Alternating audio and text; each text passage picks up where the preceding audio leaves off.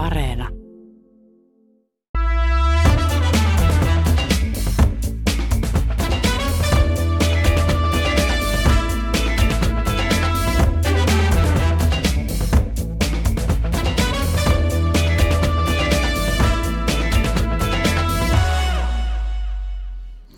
Hyvää perjantai-iltapäivää, arvoisat kuulijat, ja tervetuloa Kulttuuri Ykköseen viikon totutulla tavalla päättävän kisastudion seuraan.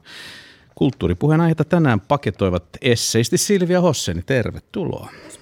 Kosmologi Kari Enqvist. Kiitoksia. Ja ekonomisti Heikki Pursiainen. Moi. Minä olen Ville Talona, henkinen nuija kourassa juontamassa tätä tapaamista, joka muuten on Pasilassa – joistakin tiedosta poiketen. Täällä olemme Luovan talon neljännessä kerroksessa imemässä tämän talon nimestä itsellemme voimaa. Tervetuloa muuten kaikille teille kuulijoille myös mukaan, että ettei jää tämä toivottamatta. Ö, aloitamme nyt tänään mollisävyisellä aiheella. Viikon suruuutinen kertoo Britanniasta, että rummut ovat vaienneet. Rolling Stonesin mukana vuodesta 1963 soittanut Charlie Watts siirtyi ajasta ikuisuuteen. Hänet ilmoitettiin aiemmin jättäytyvän terveyssyistä pois kiertueelta, joka olisi alkanut tai alkamassa. Sitä nyt ei tiedä, mitä sille tapahtuu tässä syyskuussa, mutta että kunto oli sitten näin hauras, niin se tuli yllätyksenä. Nyt kysyisinkin arvon läsnäolijoilta, että minkälaisen hiljaisen hetken Charlie Wattsin kuolema teidän kohdallanne synnytti? Silvia. No ei kai pidä viettää hiljaista hetkeä, vaan mahdollisimman äänekäs hetki ja laittaa musiikki soimaan. Eikö se ole tavallaan oikeampi tapa kunnioittaa jotain menehtynyttä muusikkoa? Öö, pakko kuitenkin sanoa, että, että vaikka Rolling Stonesin tosi omaperäistä soundia sinänsä on arvostanut ja ymmärtääkseni rumpali oli siinä merkittävässä osassa sen soundin luomisessa, niin ei ole ollut semmoinen oma, oma suosikkiyhtye kuitenkaan koskaan – että tota, Onko tämä sukupolvikysymys? Öö, ei se välttämättä ole sukupolvikysymys. Kyllä mä tuolta ajalta kuuntelen aika paljon, paljon mutta ehkä se oma, oma sellainen soundi, mikä miellyttää, on vähän semmoinen folkimpi, sellainen ääni- ja kitaratyyppinen ehkä enemmän, että jotain, jotain Joni Mitchellia ja Simon Garfunkelia tämän tyyppistä on enemmän kuunnellut kuin tällaista olla selvästi rockmusiikkia. No noiden ympäri, nimien ympärillä on vielä surut surematta asia, mm. onneksi näin. Mutta vääjäämätöntä siis, vaikka musiikki on ikuista, niin kello silti tuntuu tikittävän meidän ihmisten kohdalla ja aikamme on rajallinen. Ihan perjantai runoilu, runoiluhetki, mitä? Joskus se lähtee sykkimään.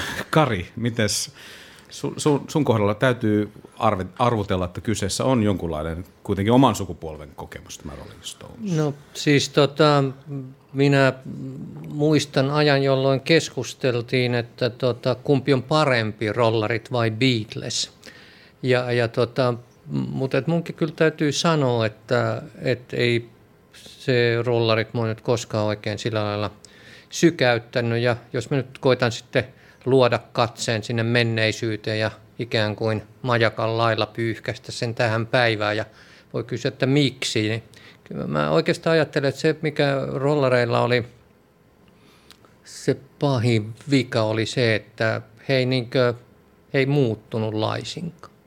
Että he, oli iso juttu ehkä joskus 60-luvulla niin paukuttaa kovaa ja huutaa lavalla ja hyppiä siellä. Ja, ja, mutta et, et nyt sitten kun välillä taas avasi televisio, niin ne teki ihan sitä täsmälleen samaa ja sitä ihmetteli, että onko ne käynyt kotona ollenkaan siinä välissä. Että, että jos ajattelee tämmöisiä musiikin tekijöitä, joilla tavalla että on niin ehkä samaa sukupolvea, että et, mitä ne on tehnyt tullakseen semmoisiksi, että niistä nyt heidän kuoltua ajatella, että siinä oli kovia staroja, puhun nyt miehistä tässä, niin ajattelen nyt vaikka sellaisia kuin Leonard Cohen tai, tai David Bowie, joilla ehkä nyt oli ominaista juuri se, että he, he muuttuvat siinä matkalla. Ja, ja tota, tämä rollarit on ehkä vähän, mä oon aina ajatellut, että se on vähän semmoisen niin parhaan nuoruutensa jo taaksepäin jättäneiden miesten, jotka aikanaan unelmoi rokkikukkoudesta ja nyt kun keski lähestyy, niin he, he vielä elättelee toivoa sillä, että katsoo sitä Mick Jaggeria. Että ehkä minäkin seitsemänkymppisenä sitten lyön, lyön läpi. Siellä livahti sun puheeseen muuten imperfekti. Se voi olla, että tässä on joudumme puhumaan menneessä aikamuodossa tästä yhtyeestä nytten näiden tapahtumien myötä, mutta Heikki, sinun Niin on se tietysti sääli, että ei ole studioon päässyt yhtään kunnon Rolling Stones-fania, koska mäkään en ehkä lukeudu siihen joukkoon, mutta e, jotenkin mä en sanoisin, että, että, että ehkä se johtuu siitä, että tosiaan niin kuin Kari sanoi, niin Rolling Stones oli aikana tämmöinen innovaattori ja toi tietynlaisen jutun. Ja ehkä se e, niin kuin heidän musiikkiinsa niin kuin on itselle välittynyt sitten näissä heidän perillisissään, että, että monestihan se on niin kuin Rolling Stonesia kuunnellessa saattaa tulla mieleen, että tämä nyt on tämmöistä tietynlaista rockia, eikä ehkä sitten muista, että, että se on niin kuin se alkuperäisversio versio siitä ja sitä on vaan kuultu sen takia niin monta kertaa, koska niin paljon on ollut sitten en sano jäljittelijöitä, vaan ehkä enemmänkin niin kuin sellaisia, jotka on sitten kehittänyt tätä ajatusta tämmöisestä mielessä, eteenpäin. Onko sulla mielessä joku No ei, en, mä, mä en uskalla sanoa, että kuka äh, pop-musiikki sivistykseni ei, ei riitä näitä vaikutuksia sen tarkemmin analysoimaan, mutta onhan se selvää, että, että ne on tämmöisen tietynlaisen äh, rock'n'rollin, joka kyllä varsinkin nuorempana itseänikin miellytti, niin, niin edelläkävijöitä ensi vuonna vietettäisiin ja vietetäänkin 60 vuotta tämä 60-vuotisjuhlaa siitä, että Rolling Stones on perustettu ja siihen oli jotakin vähän niin kuin suunniteltukin, että, että piletetään yhdessä. Nythän on tässä hyvä kysymys tietenkin se, että, että pysähtyykö kivien vieriminen? Osaatteko te sitä ajatella, että vaikka te ette tunnustautuneet tämän bändin suuriksi faneiksi, että voisiko tämä nyt olla sitten semmoinen kosminen merkki, että on aika jättää lavat nuoremmille mahdollisesti? No vaikea sanoa, kun en tunne sitä yhtyeen sisäistä dynamiikkaa. Mulla se on varmaan siitä aika paljon kiinni, että onko halua lähteä sitten jollain, jollain korvaavalla rumpalilla esimerkiksi. He lähtevät nyt kiertueelle itse Niin, aivan. Että niin, he no, tiesivät, mm. että Charlie Watts ei pysty osallistumaan. En, mä, mä ajattelen sillä tavalla jotenkin pragmaattisesti, että niin kauan kun yleisö haluaa kuunnella, niin sitten sen, sen kun kierrätte, että, että toi yleisöä löytyy, sehän, sehän sen ratkaisee. Sitten jos salit ovat tyhjiä, niin ehkä se on se merkki, että ei enää kannata, kannata astua lavalle.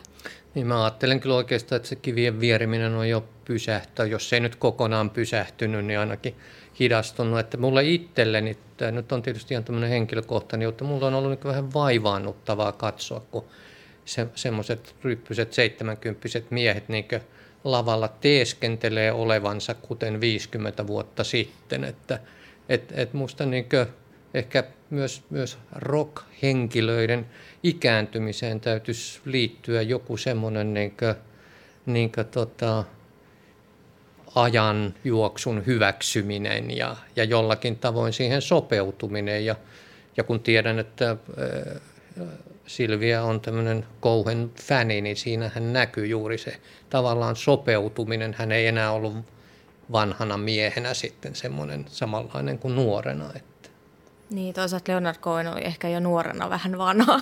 se oli semmoinen vanha, vanha sielu jossain määrin, mutta, mutta tota, mä ajattelen, että, että kyllä mä, mä jotenkin sillä mietin, että jos jo, jokin yhtye on löytänyt sen oman jutun ja, ja se on menestyksekäs ja, ja yleisö siitä pitää, niin en mä näe sitä välttämättä sitä uudistumisena sinänsä, mikä itse arvona niin kuin populaarikulttuurissa, että, että jos joku, joku onnistuu uudistumaan on, onnistuneesti, niin se on aina, aina hienoa, mutta, tota, mutta ei mua häiritse se, että jos 70 papat kuvittelee olevansa nuoria, se on mulle ja Tämän yhtiön yksi suuri voima on se, mitä Kari Enqvist toivoi, että olisi nähnyt, niin vielä suurempi joukko ihmisiä toivoo tai heidän toiveensa mukaisesti on tapahtunut, että mitään muutosta sinällään ei tässä ole ollut suurta, joka olisi muuttanut heitä sinfonisempaan tai progressiivisempaan mm, tai mihinkä vaan. Niin kuin molemmat strategiat on mahdolliset. Ne tosiaan Cowenin myöhäistuotannon levyt on hienoja, koska niissä kuuluu se hänen ikänsä. Samoin vaikka Johnny Cashin ne viimeiset, mm. viimeiset le- levyt, että se kuolevaisuus niin kuin kuuluu siinä, si- siinä ja siinä, niin kuin, se, se on jollain tavalla tosi, tosi äm, liikuttavaa ja todella hienoa. mutta sitten kyllä mulla itselleni myös niin ehkä läheisempi vanha bändi, tosin vasta varmaan 40 vuotta vanha bändi, ACDC, niin tota, kyllä siinä on jotain hyvin semmoista mun mielestä niin kuin, turvallisuuden tunnetta luo se, kun tota, Brian Johnson, jo. Kä, kyllä, kyllä siis tota, Youngin veljeksistähän jo osa on siirtynyt niin kuin manan maille, mikä mulle itselleni oli sellainen merkki siitä, että vanhuus lähestyy itse, itselle, itsellenikin kuin näin. Mutta siis, että, mutta, mutta mä ymmärrän kummatkin, että se on, se on jotenkin vaan niin tuttu ja turvallista, kun se Brian Johnson kirkuu sitä niin kuin samaa juttua kuin, kuin mm. silloin 30 vuotta sittenkin.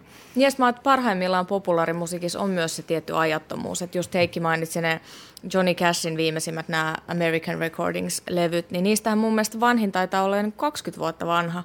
Ja se kuulostaa edelleen aivan tuoreelta. Se on, ihan, se on jotenkin täysin ajatonta musiikkia. Se on ihan hyvin voitu äänittää viime vuonna.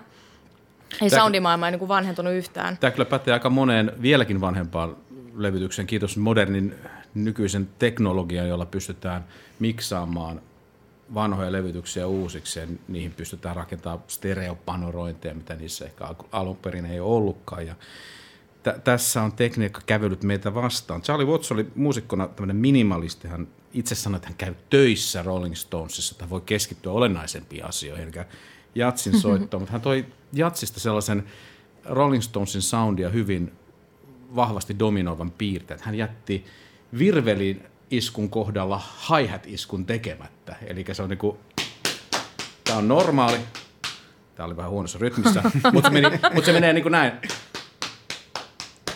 Mm. jolloin siitä tulee pikkusen keinuvampi. Tämä oli hänen innovaationsa. Jukka Viiri tuolla katsoo äänitarkkailijan, että tästä, tästä ei puuttu mitään. läpsyti, läpsyti. Mutta hei, vielä viimeisenä tästä aiheesta, siis Viikatemies on koetellut rockmuusikkojen rivejä nyt tässä muutenkin. Siis Zetsetopin bassisti Dusty Hill poistui keskuudestamme. Jos joku muistaa Everly Brothersia, niin Don Everly kuoli. Veljensä Phil oli kyllä kuollut jo aikaisemmin, mutta hautuumalla rupeaa olemaan aika lailla jo ruuhkaa. Beatlesin porukoista puolet, sitten David Bowie, mikä mainittiin, Freddie Mercury, Prince, Elvis tietysti. Sanoisin, että jokainen sukupolvi... Taivaassa alkaa olla kivaa, ken siihen uskoo. Mutta jokainen sukupolvi varmaan synnyttää sankarinsa, mutta onko näillä 6-70-luvun tyypeillä jotenkin kuitenkin kirkkaammat kruunut päässään, kun he ovat puristuneet silloin semmoisen monokulttuurin ajalta sinne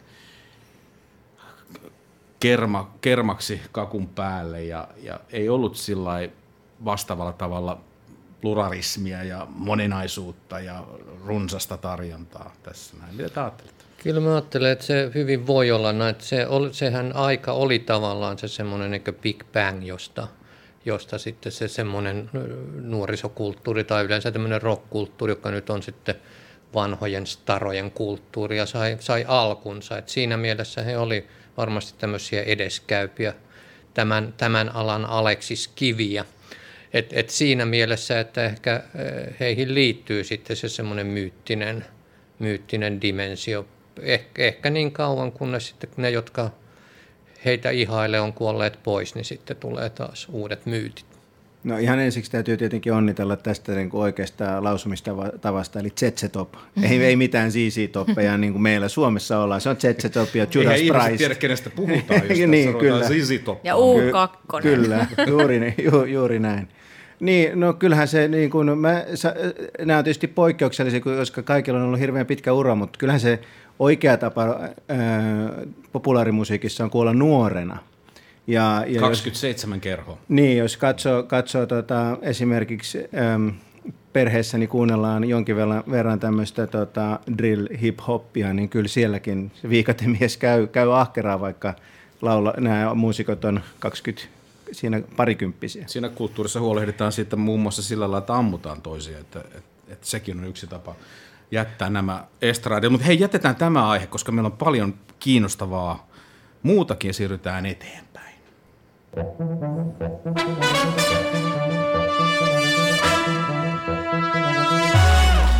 Täällä vietetään Kulttuurykkösen kisastudiota. Silvia Hosseini, Kari Enqvist ja Heikki Pursiainen ovat täällä raatilaisina ja minä Ville Talola juonnan. Ja seuraavaksi käännän sormen Heikki sinun suuntaasi. Mistä keskustellaan?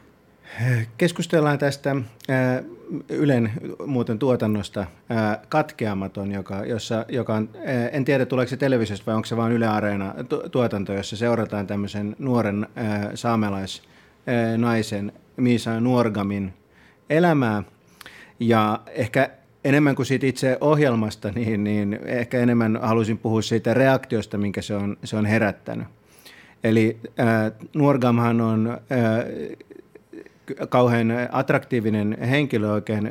Hänen elämänsä on kiva seurata, mutta hänellä on tämmöisiä epätavanomaisia elämänvalintoja. Hän on ilmeisesti polyamorinen, joka tarkoittaa siis sitä, että hän on samanaikaisesti voi olla rakkaussuhteessa useampaan henkilöön. Ja sen lisäksi niin, niin hän on tällainen hyvin, miten mä sanoisin, avoin ihminen, että hän kertoo avoimesti omasta elämästään – ja myös seksuaalisuudesta. Ja tämähän on herättänyt Twitter-setien joukossa jätätien niin, niin kuin raivokkaan reaktio, jossa, jossa äm, on kauhisteltu tätä hänen elämäntyyliään ja, ja, ja ihan suoraan niin kuin hyvin loukkaavasti puhuttu, puhuttu hänestä – ja, ja sen lisäksi tietenkin niin kun asiaan kuuluu, niin vaadittu, että Yleisradio lopettaa tällaisen, ähm, niin kuin, äh, mitä mä sanoisin, roskan nuorisoa rappeuttavan roskan lä- lähettämisen. Tämä oli siis palautteesta, ja, ei ollut ja, toimittajan mielipide poikkeuksellisesti niin ihan sitten katsoin tätä ohjelmaa ja siis paljastui, että sehän on oikein mukava ja se on hyvin, hyvin niin kuin sympaattinen ohjelma. Ehkä ei, en ole aivan kohderyhmä, koska olen jo tämmöinen ikääntynyt mies, mutta, mutta tämä Miisa Nuorgan vaikuttaa, vaikuttaa hyvin sympaattiselta henkilöltä ja e, tämä hänen ää, rakkauselämänsä niin, niin on vain yksi pieni osa niistä asioista, mitä hänelle tässä ohjelmassa tapahtuu. Ja jotenkin mä sitä ehkä kysyn teiltä, että mikä tässä meidän kulttuurissa nyt on sellaista, niin, että, että tämmöinen ohjelma, jossa, jossa, joka on hyvin kesy verrattuna esimerkiksi tosi tv jossa ihan oikeasti seurataan nuoren naisen elämää, niin mi, miten se voi herättää tällaisen, tällaisen reaktion, että, että ihmiset, ihmiset niin kuin suorastaan suuvahdossa raivoavat hänen elämänvalinnoistaan? Silvia. Niin, no en ole itsekään tätä, tätä tota, ohjelmaa katsonut, enkä myöskään ole tätä somekeskustelua seurannut, eli olen nyt todella asiantunteva tässä, eli kaikki, kaikki mitä sanon on nyt ihan Voidaan silkkaa. puhua yleisellä tasolla Silkkaa asiasta. mutuilua, mitä sanon, joo. Mä ajattelen, että varmaan tällaisissa, tällaisissa tapauksissa menee ikään kuin puurot ja vellit sekaisin, eli, eli tota, kyseessä on ilmeisesti sellainen henkilö, joka on esimerkiksi sosiaalisessa mediassa hyvin aktiivinen, ku, olen kuullut jonkun tota, häntä seuraavan käyttävän ö, sana, huom, ehkä huomion kipeä, mikä voisi olla sellainen asia, joka, joka ärsyttää. Ja mä luulen, että tämä jonkinlaisesta huomion kipeydestä ärsyyntyminen on ehkä se tavallaan se päällimmäinen reaktio, joka sitten jotenkin kietoutuu sitten tähän, että siihen liittyy vielä, että se on niin nuori nainen, joka nyt kehtaa olla huomion kipeä ja, ja, ja kyse on vielä niin kuin naisen seksuaalisuudesta, että sekin nyt pitää tuoda esiin. Eli,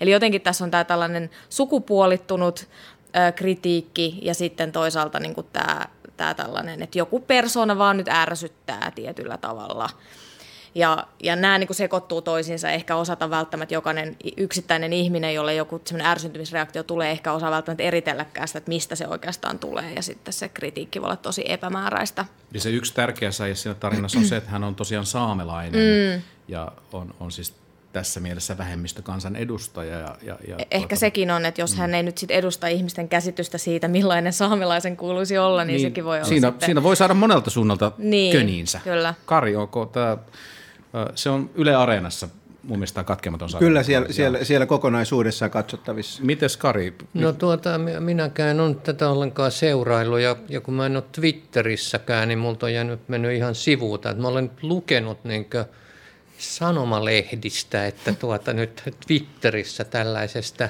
tällaisesta niin kauheasti vaahdotaan ja, ja jotenkin se niin vuotaa. Sitten tässä on joku se myös niin mun mielestä ei pidä unohtaa. Siis on tietysti näitä seikkoja, jos nuori nainen sanoo jotain ja, ja, ja tota, on jollakin tavoin niin ärsyttävä. Mulle tulee niin heti mieleen Lenita Airisto. Mä en tiedä, että, siis siinä oli niin aikansa ärsyttä, mutta silloin piti kirjoittaa kirjeitä sitten yleisradioon, että se ei niin sillä lailla paisunut. Niin, niin tietysti ne, sille on niitä ajureita, mutta että kyllä tässä on joku, joku tuota, eh, vastuu myös mun mielestä mediallakin, että joka niin nostaa sitten Twitterin kohut ja niin tämmöisen suurennuslasin alle ja kun ne on kerran jossain nostettu, niin sitten kaikkien pitää kiirehtiä siitä niin kuin, niin tuota, julkaisemaan lisää, joka niin generoi lisää ja lisää twiittejä. Että nämä niin kuin, siis meillä fysiikassa puhutaan tästä perhosefektistä, että semmoinen pienikin liike saattaa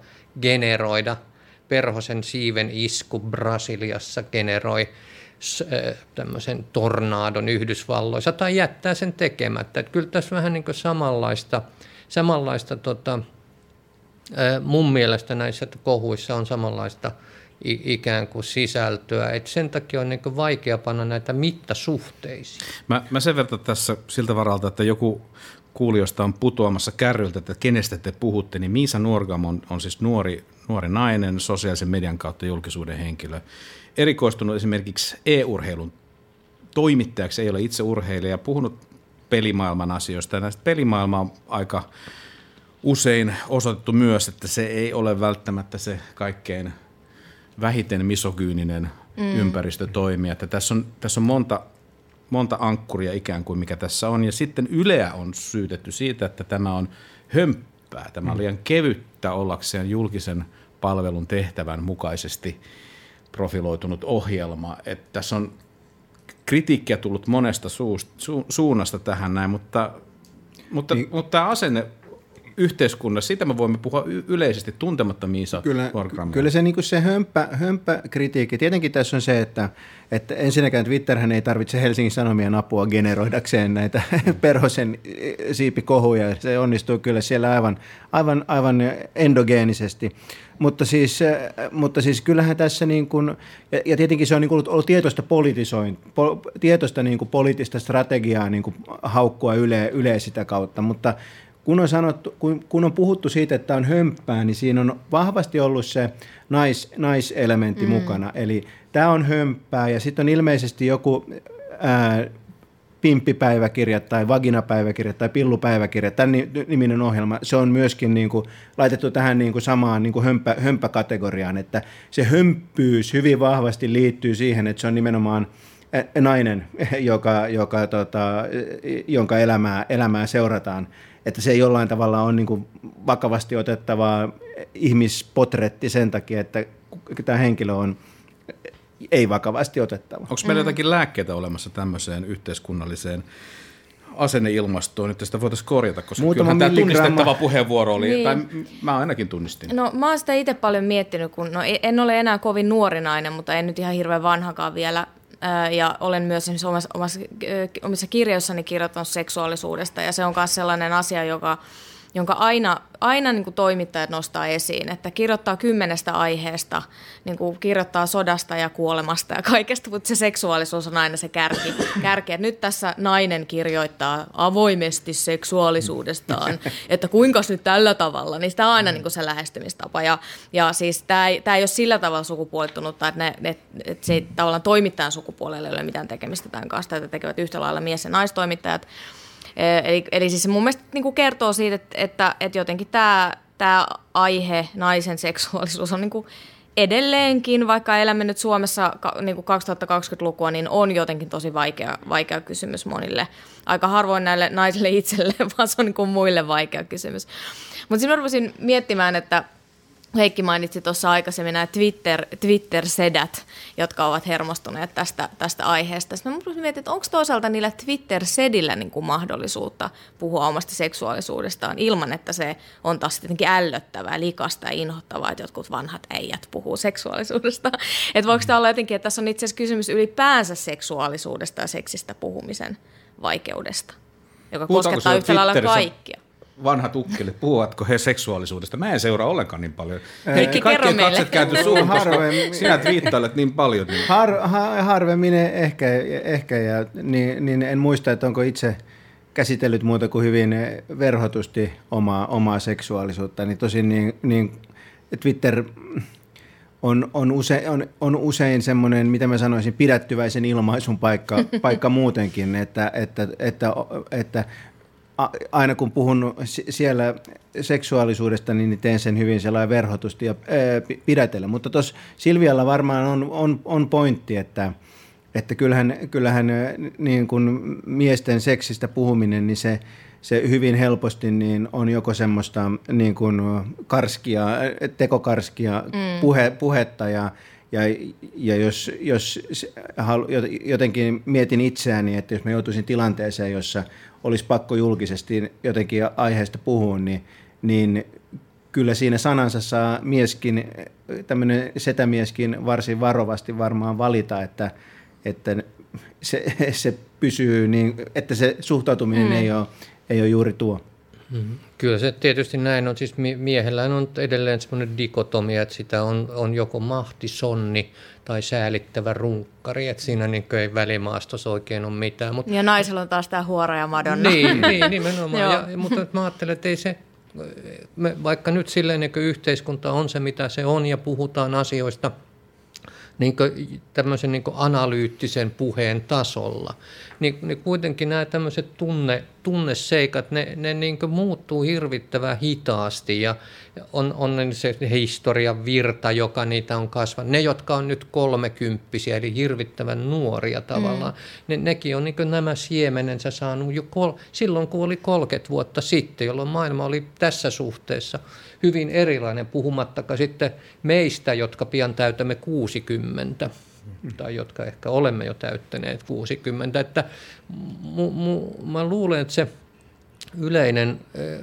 asenneilmasto muuttuu paljon hitaammin kuin ihmiset kuvittelee ihan sen takia, että me kaikki kannetaan sitä historian painavaa reppua myös tässä mm. suhteessa. Hei, mä kysyn tähän vielä siis sellaisen, mikä musta on ihan hyvä kysymys kysyä, kun Miisa Nuorgam on nyt siis tosiaan nuori influensseri ja somehenkilö, niin hänellä on aika monta hattua päässään. On tämä polyamoria hattuja, on, on saamelaishattuja, on, on, on mitä nyt onkaan feministisiä ajatuksia, niin voiko arvostelijat olla osaltaan oikeassa siinä mielessä, että, että kun näistä pitäisi saada sitten joku semmoinen yhtälö, niin eikö joku hattu kannattaisi heittää pois aina välissä, jos haluaa puhua saamelaisten asiasta, niin silloin on turha änkeä kaikkea muuta siihen keskusteluun. No, en mä nyt ihan tuolle. Mä ajattelin, että kaikki me ihmiset ollaan monimutkaisia olentoja ja me, ollaan, me toimitaan monissa eri viitekehyksissä. Ja tuo on vähän niin kuin hassu ajatus, että jos mä mietin vaikka tälle nyt mä oon itse puoliksi iranilainen, että mä ottaisin mun iranilaisuus hatun pois jossain tilanteessa puhuakseni jostain toisesta asiasta, niin musta se on, niin kuin ihan, se on ihan mahdoton ajatus, että eihän sitä voi ottaa pois. Ehkä, niin kuin, ehkä se, mitä saa ajat takaa tuossa on se, että, että, tota, että se, mikä voi olla niin julkisuuden henkilölle kauhean vaikeaa, jos yrittää tavallaan toimia monen eri imagon kanssa, on se, että, että tuleeko yleisölle sellainen olo, että tämä ihminen pyrkii hyötymään kaikista mahdollisista erilaisista keskusteluista, ikään kuin saamaan valtaa mahdollisimman monella pelikentällä. Tämä on ehkä, mä luulen, että se, mitä saa ajat takaa. Että, et... Musta on kaunista tulla tulkituksi kauniilla No tavalla. näin, no joo, mutta että, et, et se on varmaan sellainen, mikä, koska sitten on, siinä on oikeastaan kysymys mun mielestä niin kuin imagosta, ja se on taas niin kuin eri asia, että et, et jokainen ihminen on monimutkainen olento, mutta imagon on vaikea olla monimutkainen, koska julkisuus ei kestä sitä. Kyllä, ja sitten jos ajattelee tätä sosiaalista mediaa, joka siis on tämä Miisa Nuorgamin niin kuin alusta, niin siellähän, siellähän kuka tahansa meistä, niin me ollaan niin kuin henkilöinä siellä ja sitten moni on myöskin työnantajan edustajana, monella niin, moni, moni laittaa sekä vi, työnantajan virallista viestintää, henkilökohtaisen elämän viestintää, harrastuksen viestintää, poliitti, jos on poliittisesti aktiivinen, niin sen viestintää, jos on, toimii aktivistina muussa yhteiskunnassa, sitä viestintää, kaikkea sitten samaa. Ja se on se sama ihminen, mm. joka sen, sen laittaa sinne, ja on niin kuin erittäin vaikea ö, siis sillä tavalla erottaa niitä hattuja toisistaan sel, selvästi. Ja tämähän on johtanut monenlaisiin, mu, mu, muidenkin kuin Nuorgamin kohdalla, niin monenlaisiin niin ongelmiin, kun ihmiset, ihmisten on ollut vaikea niin kuin, sanoa, että tämä viesti tuli nyt tämä hattu päässä ja tämä, tämä, tämä hattu päässä. Kiitos hei tästä aiheesta Heikki. Mennään eteenpäin, että ehditään muita kiinnostavia aiheita vielä.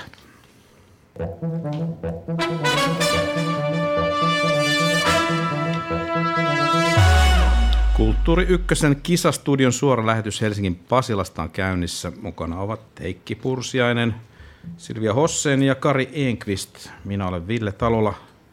Ja Kari, seuraava aihe on sinun aiheesi. Niin, nyt on, on meneillään puunhalausviikko, joka lienee tämmöinen niin ihan, ihan tuota, minkä takia te nauratte? Tämä on Tulimme tämän, iloiseksi tästä niin, tiedosta. Niin. Tota, siis yleismaailmallinen viikko, jossa, jossa niin puuta halaillaan ja, ja e, puun halaaminen on tietysti se on, voi ajatella, että onhan se aika kivaa, sille puu, puissa on sitä semmoista ylisukupolvisuutta ja jotenkin siinä on jotain, joka on niin meitä yksittäistä ihmistä suurempaa, että on, onhan se sille ihan kiva, että voi kosketella sitä ja niin edelleen. Et, et siinä mä en, en niin näe mitään pahaa, vaan it, kyllä mäkin voisin halia puita, jos, jos sille päälle sattuisi. Suomessa se on ehkä vähän sillä lailla hankalaa, kun täällä ne puut ei ole semmoisia, niin kun näkee kuvia, niin ne on aina semmoisia monisatavuotisia tammia ja tämmöisiä komeita Keski-Euroopan puita, mutta että yrittäkääpä halata kuusta, niin se, se ei niin ole yhtä mukava kokemus. Suomalaisessa talousmetsässä. Kyllä, mutta että se mikä mulla tässä niin se pointti oikeastaan on se, että nyt sitten Suomessa järjestetään puunhalauksen eh, maailmanmestaruuskilpailu. Se oli jo viime vuonna ja se ymmärtääkseni virtuaalisena niin kuin tänäkin vuonna. Ja se viime vuonna voitti joku italialainen. Että on hyvin siis halataanko siinä virtuaalipuita? Vai? Ei, vaan siinä, siis mä ymmärsin, että se formaatti on se, että siinä niin halataan puuta, joku ottaa siitä valokuva ja GPS-koordinaatit ja, ja sitten vielä siihen lisätään joku selostus. Että, okay. Et, et siinä niin kuin ilmeisesti... tämä arvostelulaji? Siis Suomihan on kyllä, jalkapallon eukon kannon ja sääskien tappamisen luvattu Kyllä. kilpa, kilpamaa. Joo, nimenomaan. Ja siis siinä on ilmeisesti joku kolmen hengen juru, joka sitten, mm. en tiedä taiteellisesta vaikutelmasta, tekniikasta ja niin edelleen. Mutta miksi Suomessa siis meidän pitää aina kilpailla? Hyvä kysymys, mutta otetaan, otetaan semmoisia kokemuksia puun halaamisesta vielä tähän pohjalle ja sitten sen jälkeen, miten, miten skabaaminen siinä lajissa oikein taittuu.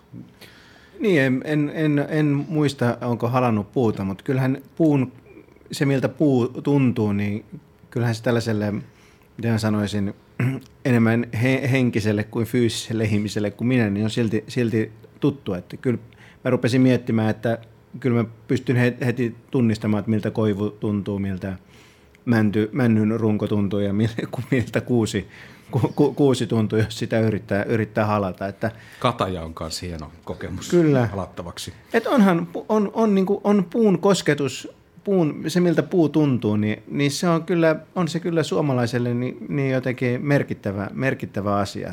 Et, et, et, kyllä mulle tulee siitä sellainen niin kuin tietty, tietty, tietty ö, fiilis heti, että a, koivuus ja semmoinen sileä ja, a, ja miten, miten, miten ihanaa onkaan olla vuorovaikutuksessa kesäpäivänä puun kanssa.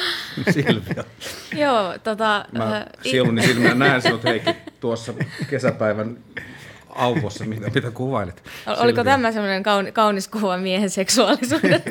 niin, siis se vuorovaikutus voi... jättää jo hei. Niin, mä en, en tietysti kertonut, että millaisia muotoja tämä vuorovaikutus No ei, mä ajattelen, mä ajattelen siis siltä, että hmm. tämä nyt oli vähän tällaisena vitsinä tämän estin. Mä hmm. ajattelen hmm. jotenkin, että mä oon ainakin itse hyvin aistillinen ihminen. Ja kyllä mulle niin kuin joidenkin niin kuin kukkien hiplailu ja pu, puun lehtien niin kuin koskettelu, niin se on sellainen niin kuin lähestulkoon erottinen kokemus, että se on jotenkin että on jotenkin yhtä tämän jonkun maailman, maailman hengen kanssa ja tota, olen useasti halannut puuta.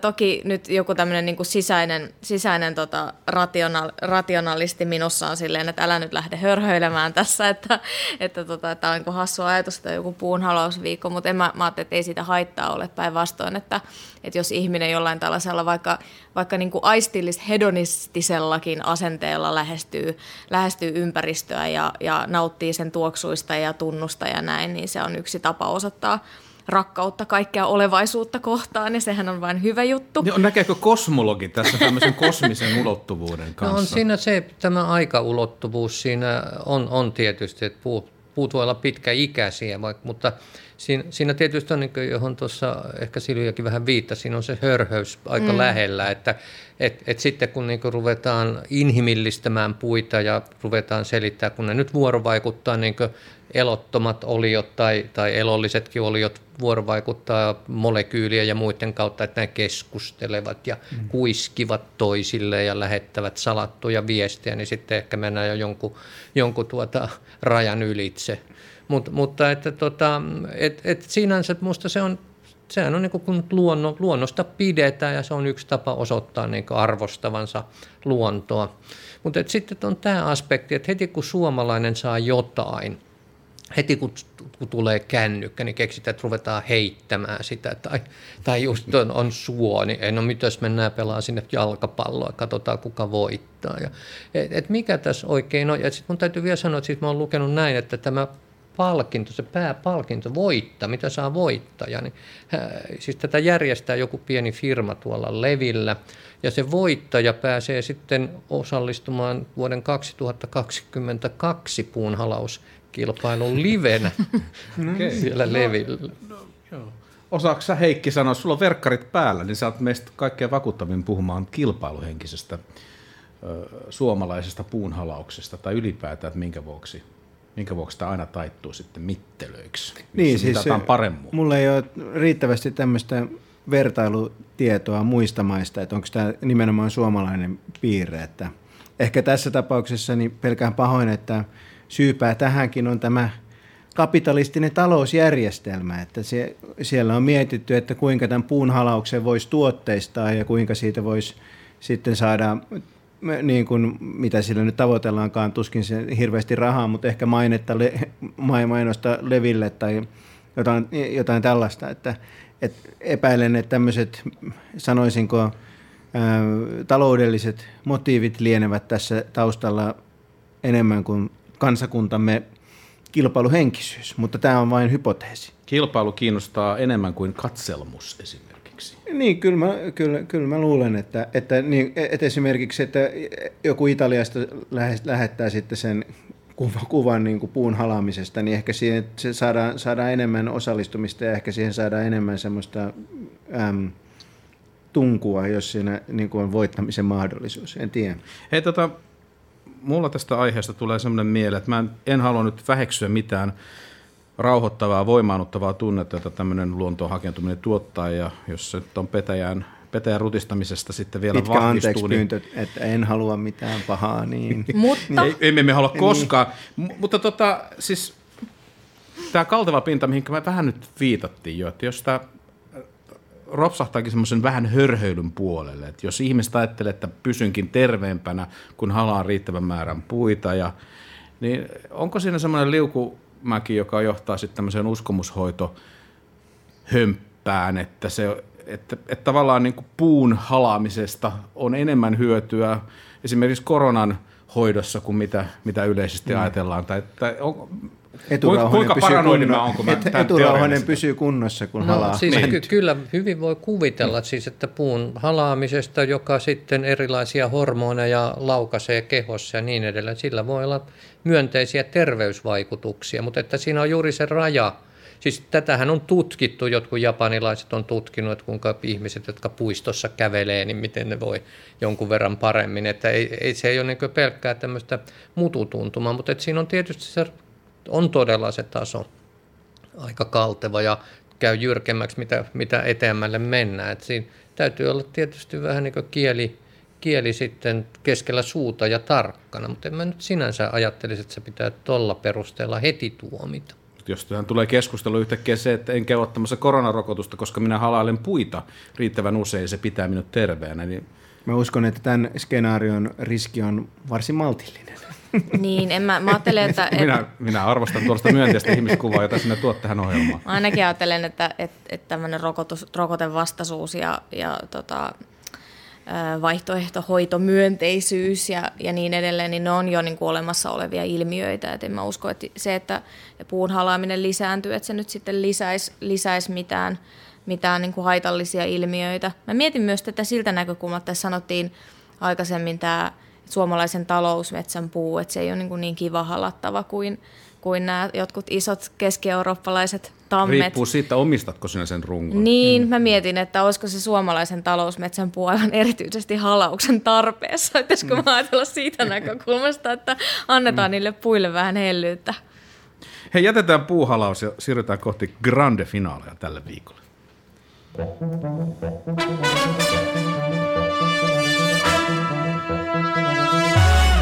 olisit Silviä tietysti voinut, kun sä olit hyvin kiltti mun yhtä näkemystä kohtaan tuossa aikaisemmassa puheenajassa, niin nyt mulle jäi semmoinen hirvittävän kyyninen olo itseeni, että onko... onko Tämä oli mun strategia, koska mm. oikeasti mä olen hirveän inhottava. Joo, eikä, eikä pidä päästää liian helpolla. Minä olen Ville Talolla ja juonan tänään Kulttuurikkösen kisastudiota suorassa lähetyksessä. Meillä on tällä paikalla Kari Enqvist, Heikki Pursiainen ja Silvia Hosseini, joka tarjoilee meille tämän viimeisen aiheen tälle perjantai-päivälle. Mistä puhutaan? Mennään huo, huovutuksen ja, ja tota, makrameen ja keramiikan ynnä muun maailmaan. Yle uutisoi tällä viikolla käsitöis, käsitöiden suosion kasvusta, kasvusta tai käsityöharrastuksen. Tietysti varmaan joku tietty vankkumaton suosio on aina ollut käsitöiden tekemisellä, mutta ilmeisesti nyt kaikki haluavat keramiikkakurssille ja, ja itsekin yritin mennä sellaiselle helmikorukurssille, mutta se oli äkkiä mennyt täyteen ja olen nyt varasialla ja pelkään, että en pääse sinne. Toisin sanoen, on siis monen vuoden jälkeen itsekin innostunut vähän käsillä tekemisestä. Niin mietityttää, että mikä tätä innostusta selittää, miksi kaikki yhtäkkiä haluavat puhastella ja askarrella. Ja sitten ajattelin, että voitaisiin puhua myös toisesta kysymyksestä, joka on siis tämä, tämä huono maku, joka liittyy näihin käsitöihin. Eli, eli olen kiinnittänyt huomiota siihen, että vaikka monet suomalaiset on, on teknisesti todella taitavia erilaisten käsitöiden tekemisessä, mutta tuotokset on usein hirveän rumia, että kun kiertää jossain käsityömarkkinoilla, niin siellä on kamalia väriyhdistelmiä ja, ja kaikenlaisia semmoisia kummallisia möykkyjä ja kökkäreitä ja kaikki jotenkin vähän ankeita ja, ja rumaa. Niin että pitäisikö olla sitten käsityökurssien ohessa jotain väriopin ja tyylikausien ynnä muun opetusta niin, että suomalaisten maku saataisiin taitojen tasolle.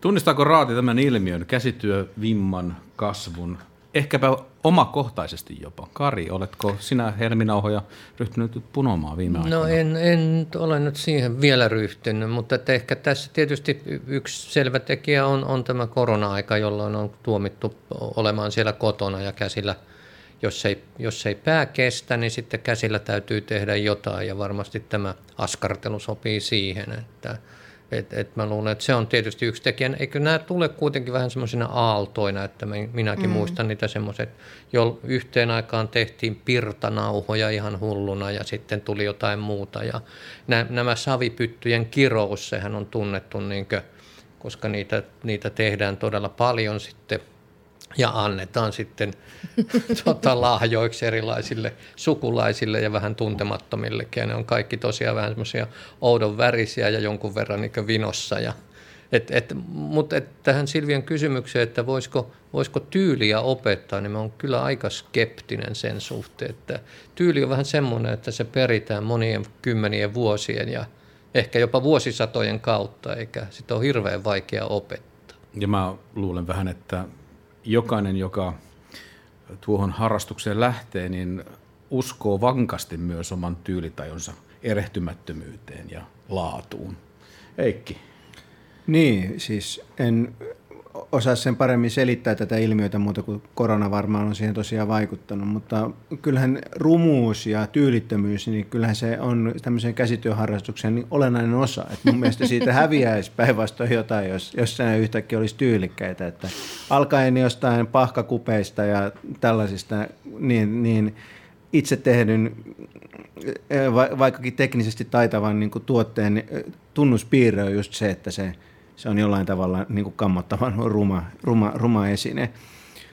Ja, ja mä luulen, että, että se, se heijastaa jotain, jotain semmoista syvää asiaa siinä itse tekemisen kulttuurissa ja siinä itse tekemisessä, että, että, että ne on tämmöisiä tyylitajuttomia ne tuotteet. Ja, ja mä, mä uskon, että jotain tästä harrastuksesta kuolisi pois, jos, jos ne, ry, ne olisikin yhtäkkiä tosi tyylikkäitä ne itse tehdyt tavarat. Voisiko se olla sillä, että tähän liittyy sellainen jonkunlainen riemastuminen siitä omasta pystyvyydestä? Se on vähän niin kuin... Teinpä ruman. Vähän niin kuin karaoke-laulua, että sen kun uskallan tuottaa jotakin tähän yhteiseen todellisuuteen, niin sen jälkeen se euforinen kokemus siitä, että minä onnistuin tässä ja sain vähän hymyjä ja ehkä aplodejakin, niin jollakin lailla riisuu pois turhan kainouden ja turhat sellaiset pidäkkeet, joita joita esimerkiksi mauksi tai tyylitajuksi kutsutaan. Ja, ja, voisiko, ja, voisiko siinä olla myös tällainen seikka, että siis se, se tuota, meidän sit, kaikkien siteet siihen agraariaikaan on vielä aika voimakkaat, että se ei montaa sukupolvea ole siellä menneisyydessä ja siihen kuulu niin se täydellinen omavaraisuus, että oli niin kuin, että ei mitään, että, että sehän oli järjetöntä mennä ostamaan mitään – kun kaiken voi tehdä itse, veistää ja, ja, ja tuota, kilkuttaa jotenkin kasaan. Ja, ja se mun mielestä tämä tämmöinen tee se itse äh, näkyy Suomen, Suomen tota,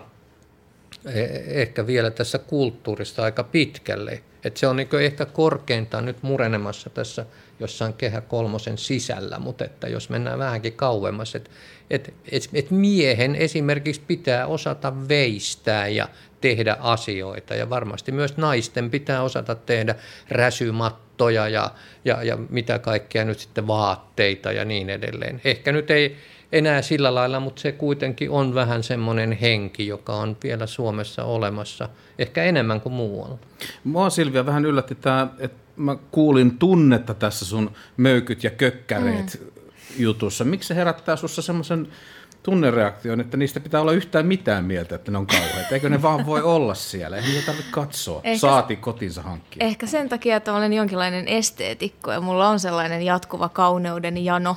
Ja, ja tota, jotenkin tämän, tämän su- suomalaisessa yhteiskunnassa tai kulttuurissa elämisen haaste on tällaiselle kauneuden janoiselle ihmiselle se, että, että arkkitehtuurissa ja pukeutumisessa ja, ja näissä kökkäreissä ja möykyissä ei sitten aina ajatella tätä, näitä kauneusarvoja ihan samalla tavalla. Ja tietysti mä ajattelen, että niin makuja on monia, se on ihan selvää, että kaikki ei voi tykätä samanlaisesta, mutta, mutta jos nyt miettii vaikka jotain pohjois-italialaista pukeutumista, ja vertaa sitä nyt vaikka sitten äh, suomalaiseen pukeutumiseen, niin, niin tota, onhan siinä nyt valtava ero vaikka, että mikä on joku materiaalin taju ja, ja värien taju ja tällainen, että, että jotenkin sellaista – sellaista aina kaipaa, että kun mä mietin niin kuin monien juttujen suhteen, just vaikka käsitöiden tekemisen tai pukeutumisen suhteen sille, että kun samalla vaivalla voi tehdä kaunista ja silmälle miellyttävää, niin miksi ei tekisi? Miksi valita ruma, jos voi valita kauniin? No tässä, tässäkin me kaipaan kyllä sitä verrokkia, että okei, Milanossa niin, niin ihmiset niin ajaa niissä, niissä pellavapuvuissahan ja Vespalla ja näyttää että ne olisi jotain ehkä eri ihmislajia kuin sitten se hikoileva Heikki siellä persialkaisena siellä tota, turistoimassa. Mutta, mutta millaisia milanolaisten itse tekemät käsityöt on? Eihän ne ehdi tehdä niin. mitään käsitöitä, koska niillä on kiire viilettää Vespalla paikasta toiseen. Mutta mä mietin tota, kun Kari sanoi, että tyyliä ei voi opettaa. Mä ajattelin itse, niin että, että kun mä opetan kirjoittamista, niin että kyllähän niin kirjallista tyyliäkin voi opettaa. On olemassa erilaisia hyvin konkreettisia keinoja, miten omasta tekstistä voi saada tyylillisesti vaikka vivahteikkaampaa, niin miksi ei voisi opettaa myös? Et se, että jos sanotaan, että tyyliä ei voi opettaa, että puhutaan vaikka käsitöistä tai kuvataiteesta, niin minusta mä että se niin kuin vähättelee niiden alojen opettajien työtä. Et kyllä on varmasti joitain seikkoja, joitain konkreettisia seikkoja, joilla joilla tyyliä voi opettaa. Niin siis tie, tiettyyn rajaan asti, että toki ketään, kukaan ei, niin kuin, ketään ei voi opettaa pukeutumaan tällä tavoin tyylikkäästi mustaan Adidas verkkapukuun kuin meikäläinen, mutta tiettyyn rajaan asti ihmiselle voi, voi opettaa tyyliä. On potentiaalia on mm. kaikissa meissä. Mutta jos just nyt ajattelee vaikka sitä Pohjois-Italiaa tai Milanoa, niin miten se tyyli on syntynyt, siis se on monta sataa vuotta. Näin on kun se on kehittynyt siitä, että kyllä ne oli ihan samanlaisia. Siis se on, meidän ongelma on, että sitä verrokkoa ei löydy, kun, et, että tota, e, siinä missä 300 vuotta sitten jossain niin alettiin pohtia, että pannisiko, sopiiko tämän vihreän kanssa nyt punainen vai ei, niin me oltiin tuolla metsässä jossain, kiviä vieritettiin syrjää ja sieltä tuli suomalaisia. Niin, niin. ehkä pari tuhat vuotta sitten jo alkoi tämä tyyli. Mutta niin, voisiko tätä meidän ilmiötä selittää se, mitä Karissa sanoit vähän aikaisemmin jo, tai viittasit siihen, että, että meissä on joku semmoinen sisäänrakennettu ekologinen mieli, joka on pragmaattinen, kierrättää vanhaa, laitetaan joutilaat rievut tuolta kaapin alahyllyltä nyt annetaan niille uusi elämä ja tehdään niistä raanu tai jotakin muuta, että et, et, et meissä on paljon enemmän tämmöinen pragmaattinen ikään kuin läsnä. Kuin no en mä jos katsoo suomalaisia sisustusohjelmia, niin nehän saa se tuhotaan kaikkea, rakennetaan uutta tilalle. Et ei niissä kyllä musta semmoista niinku ekologista ajattelua ehkä ole tai jotain vanhan hyödyntämisen ajattelua. Mutta tota, mä ajattelen, että varmaan tuo käytännöllisyys pitää paikkaansa. Se on tietenkin musta suomalaisten ihana piirre, että me ollaan tosi käytännöllisiä. Me mietitään pukeutumista just niin, että se on säähän sopivaa. Heikkikin tuli fillarilla ja, näin, ja niin... nyt sillä on verkat päällä. Kyllä, kyllä fillarilla tultiin. M- mutta ei pellava puku päällä. Ei, ei, ei, ei se, se ei olisi kestänyt näitä olosuhteita. Mm, Suomessa sää, sääkin, on, sääkin on salaliitossa meitä vastaan, toisin kuin Milanossa. Mutta se, mä en usko myöskään, että siis tässä on kyse ekologisuudesta, mutta se, se mikä siinä kaikuu mielessä, se on se muisto köyhyydestä. Mm. Ekonomisuus. Ekonomisuus pikemminkin kuin tuota ekologisuus, että jolloin niin ajattelet, että kaikella on käyttöä. Siis minusta on mukava miettiä noita vanhoja asioita. Joskus kauan sitten Suomessa tuli hyvin lyhyt, onnekseen hyvin lyhyt periodi, jolloin tota, eh, maito myytiin muovipusseissa. Ja, ja niitä pusseja kertyi sitten kaikkialle valtavia määriä, ja, ja niinpä niistä tehtiin, sitten niitä ei heitetty pois. Ei sen takia, että oltiin ekologisia vuosikymmeniä sitten, vaan sen takia, että ne piti käyttää jotenkin. Niitä, ne leikeltiin ja niistä tehtiin miljardeittain semmoisia eh, kylpyhuoneen mattoja. Ja osa niistä on tällä hetkellä tyynellä valtamerellä pyörimässä siinä valtavassa pyörimässä. Jos mä muistan, mitä koulussa käsitöissä opetettiin, niin siellä kyllä tämä tyylitaju oli kaukana. Että mm. Pakotettu kupari oli niin kuin se, se hienoin, hienoin, hienoin juttu. Siitä pystyi tekemään kellotaulun tai löylykauhan. Samoin takorauta ja, ja sitten, sitten koristeltu, koristelu polttamalla. Ne, ne, ne oli ne estetiikan haarat. Se on nimenomaan näin, että siis mi, miksi ostaa tuhkakuppia, kun pakotetusta kuparista saa ihan... Silvia sanoi, sai äkkiä vielä jotakin. No mä sanon, kello vielä, rientää. No mä sanon vielä viimeisen asian, se, että, että se mikä on musta hyvä asia koulujen käsityöopetuksessa nykyään on se, että se ei ole enää samalla tavalla sukupuolittunutta kuin ennen. Ja esimerkiksi mun veljeni tekee tosi hienoja lapasia, eli hän on niin kuin innostunut neulomisesta, on paljon taitavampi siinä kuin minä. Hei, näin on todettava, että aikamme tähän Kulttuuri Ykkösen kisastudioon on täysi.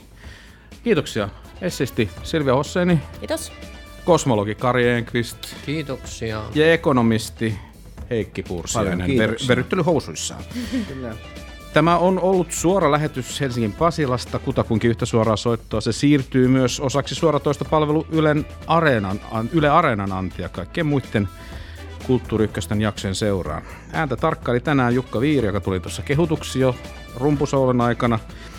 Kulttuuri tuottaja on Olli Kangassalo. Maanantaina Kulttuuri Ykkösessä Jakke Holvaksen vieraana kulttuuriaiheiden parissa on Helsingin vastavalittu pormestari Juhana Vartiainen. Minä Ville Talolla toivottelen nyt hyvää päivän jatkoa Yle Radio 1 seurassa – ja ainakin osa maata taisi säätiedotuksessa olla luvassa viikonlopuksi pykälän tai pari kesäisempääkin säätä kuin tällä viikolla ja sehän meille elokuun lopuksi sopii. Kiitos seurasta ja kuulemiin taas.